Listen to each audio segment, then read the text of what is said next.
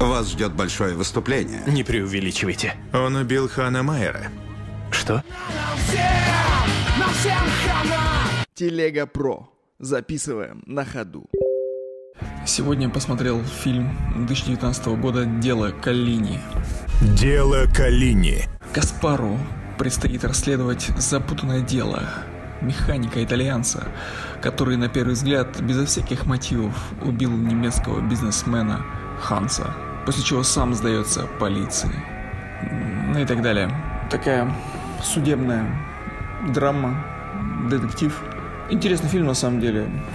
Интересно построенный в плане того, что туда запихали все нужные, необходимые шаблоны, клише и чекпоинты, которые нужны. Такой запутанный сюжет достаточно. Все там связаны, завязаны. Адвокат ведет дело, для него оказывается дело тоже личным. Все такое совпадение небольшое. Потом появляются нацисты. Мы понимаем, что не все так просто. Там, где нацисты, это всегда противоречие. Ну вот рассуждение о том, что такое справедливость, что такое честность и может ли быть преступлением месть за преступление. Короче, как-то так. Посмотрел, не обломался. Тема мне просто не близка в этих вопросах. Не знаю, мне как-то все расставлены точки над «и», мне как бы, не трогает. Не задаются мне дополнительные вопросы никакие. Поэтому смотрел просто на хорошую добротную работу, хорошим исполнением, игрой. То есть особо не к чему придраться. А тем, кто, конечно, любит эти всякие такие исторические, детективные, противоречивые вещи, то фильм, конечно, зайдет. Особенно тебе, любителям нацистов. Но опять же, конечно, для тебя не будет ничего нового, но тем не менее, может быть, просто порадуешься, когда увидишь свастику. Такой типа... знаешь, фильм меня действительно порадовал. Но не из-за нацистов и не из-за свастики. Как раз этот аспект вызывает определенную долю критики. Но обо всем по порядку. Что мне понравилось, это действительно очень качественная, вдумчивая игра актеров, которым очень сильно веришь, моментально погружаешься в сюжет, следишь за ним, следишь за связями, за их воспоминаниями. Все это вываливают на тебя достаточно быстро, очень активно погружают тебя в разные линии персонажей, и это здорово. В общем-то, для такого неторопливого, неспешного жанра, как судебный детектив, это добавляет прилично динамики и не дает тебе расслабиться и заскучать. Это действительно сделано очень качественно и клево. Чисто драматургически очень хорошо простроены персонажи, их мотивации и арки персонажей. Действительно, мы не видим, наверное, ни одного персонажа, который остался бы статичным, безучастным, на которого никак не повлияли события фильма. Все закручено, все взаимодействует друг с другом, все имеет смысл. Все линии работают на идею, на сюжет. Это классно. Действительно, качественно написанный сценарий, качественная режиссура и отыгрыш актеров. Хотя все линии достаточно предсказуемы, как, например, любовная линия адвоката, одна, вторая намечающаяся, конфликтная линия с отцом. Все это напрашивается, и все это достаточно типичная история для подобных фильмов. Но, тем не менее, были и интересные моменты. Как, например, момент, когда старый адвокат, учитель, профессор, в общем-то, мог бы отговаривать молодого от участия в процессе, но нет, он наоборот вначале говорит: не сдавайся, какой же ты адвокат, призывает его к адвокатской чести, к адвокатскому профессиональному долгу. Это была сильная сцена, и, в общем-то, этот адвокат сильно отличается от обвинителя, например, в известной и такой обсмотренной нами судебной драме «Время убивать», когда Кевин Спейси просто злобствовал, юродствовал, глумился, исходил на говно и просто веселился, когда, значит, лохоперому адвокату дали дело, как он хотел выиграть, как он не скрывал своего злорадства. Это было вот прям... от него веяло негативом. Тут же таких персонажей в принципе нет. Все персонажи очень сложные, все ведут свою игру в какой-то степени, но Тем не менее, они очень натуралистичные, живые люди, без гротескных эмоций. И это интересно. Ну и, конечно, очень аккуратно показана намечающаяся любовная линия адвоката с девушкой из пиццерии. Не стали сразу же после первого свидания укладывать их в постель. Не стали показывать, что европейские женщины готовы сразу же отдаться туркам. Вот. Ничего такого не было. Все было очень спокойно, адекватно, деликатно. И я бы даже сказал, благочинно. Так что мой внутренний ханжа порадовался. А вот историческая составляющая, на которую в данном фильме все нанизано, на которой все основано, у меня как раз вызывает некоторые вопросы. Хотя я, конечно, не эксперт, я не разбирался в этом детально, я просто смотрел фильм как художественное произведение и не выяснял, имели ли место события, случались ли такие чистки, ну и так далее. И объясню сейчас, что, в общем, вызывает вопросы. Да, безусловно, был закон, который выводил из-под ответственности нацистских преступников. Это факт, на котором основывались создатели фильма. Но они забыли подчеркнуть, что в 1968 году, когда этот закон работал, Германия не была единой. То есть даже город Берлин был разделен на западную и восточную части, соответственно, которые находились под юрисдикцией Советского Союза и Соединенных Штатов фактически. Так вот, в Восточной Германии, насколько мне известно, никогда не было срока давности за преступления нацистов.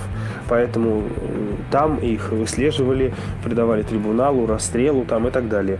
Тут же мы видим явный, так скажем, прогиб западных немцев под американцев, которым отчасти было выгодно выводить таких преступников из-под ответственности, чтобы потом каким-то образом их использовать. Потому что это могли быть и действительно влиятельные бизнесмены, и влиятельные политики, то есть люди, обладающие деньгами, связями. И эту власть, конечно же, американцы конвертировали для своих собственных интересов. Поэтому такой закон и был одно время введен. Теперь, что я не знаю, но что у меня вызывает сомнение. Все события драматичные конца войны перенесены в итальянскую деревушку. Я понимаю, что партизаны действовали везде. Даже в самой Германии были ячейки подпольщиков, были коммунисты, которые всячески, значит, сражались против собственного нацистского режима в своей собственной стране. Я уж не говорю о том, что действовали партизаны в быстро сдавшейся и оккупированной Франции. Наиболее активно действовали партизаны в советской Белоруссии и так далее. Но здесь это Италия. Да, вероятно, и там был кто-то левых убеждений, антифашистских, который сражался с немцами. Но Италия, она была союзницей Германии во Второй мировой войне. Почему взята какая-то странная карательная акция в итальянской деревушке? Почему этой карательной акцией не занимались, например, войска Муссолини, которые, в общем-то, воевали рука об руку с гитлеровцами? Почему, например, вообще немцы оказались в этой итальянской деревушке? Все это достаточно непонятно мне. И, по-моему, все-таки суть этого фильма в том, чтобы в какой-то степени, может быть, отстроить и обелить Италию, как бы вывести ее из, значит, союзниц нацистов. Что касается свастики и вообще нацистской символики, она показана очень странно, очень мало, и с этим тоже связаны ошибки. Ну, ладно, один раз мельком, значит, на стене какой-то непонятный флаг с какой-то утонченной свастикой мелькнул. У меня нет к этому претензий. Ладно, нет красных повязок, которыми в которых постоянно ходили, например, эсэсовцы и СДшники в том же Штирлице в 17 мгновениях весны. Тут ничего этого нет, прямо все очень аккуратно спрятано, очевидно, в связи с тем, что какие-то действуют жесткие европейские законы касательно демонстрации нацистской символики. Но с этим связаны уже натуральные ляпы и разночтения, потому что, с одной стороны, свидетельница на суде, женщина, ученый, историк, говорит о том, что убитый был эсэсовцем, что он служил в войсках СС. Это повторяется, напрямую говорится СС. Тем не менее, он и его подручные ходят в форме, при этом в полевой форме, в зеленой, с нашивками СД. Да, СД отчасти родственно СС, но все-таки это разные аппараты, и они занимались разными вещами. Если карательными операциями как раз занимались эсэсовцы, то СДшники скорее занимались разведывательными операциями на территориях других стран. И тут тоже непонятно, почему СДшники должны были быть в Испании, в Италии, потому что Италия союзница Гитлера. То есть тут очень много несвязухи. Как я понимаю, опять-таки, не хотелось показывать нашивку СС с сдвоенной руной ЗИГ. И взяли и, значит, заменили ее на нашивку СД. Думали, что, не знаю, я не замечу, что ли, обмануть меня хотели. В итоге мы имеем главного антагониста, нациста, который то ли эсэсовец, то ли СДшник, который непонятно чем занимался в Италии, почему он там оказался, и вдруг начал проводить карательные акции. Ну и, конечно же, у меня большая претензия к тому, как показаны действия нацистов в целом. Я как бы в данном смысле не против, что хотели показать их жестокими, и это абсолютно справедливо, правильно, и такие фильмы должны выходить, люди не должны забывать об ужасах нацизма, но нужно понимать, во-первых, менталитет, который показан, во-вторых, нужно понимать исторический контекст, который показан, и, соответственно, тип людей, который участвовал в этих злодеяниях, какими они были. Нацистский преступник, офицер, эсэсовец, СДшник, неважно, не стал бы перед своими подчиненными, которые и так слушались его беспрекословно, по стойке смирно, с остальными лицами, он не стал бы выскакивать перед ними на какую-то скамейку и сверху, как фюрер, вещать, значит, какие-то призывные речи взахлеб,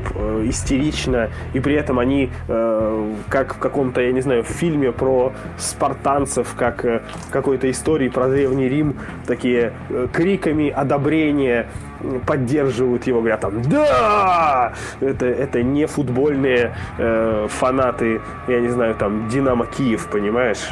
Это не гопники, это нацисты.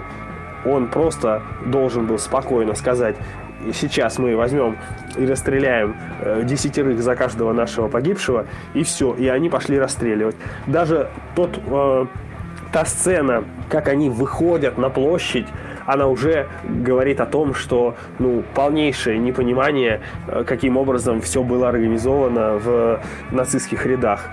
Немцы вываливаются на площадь, как будто бы это арава гопников там. Они даже строй держать не могут.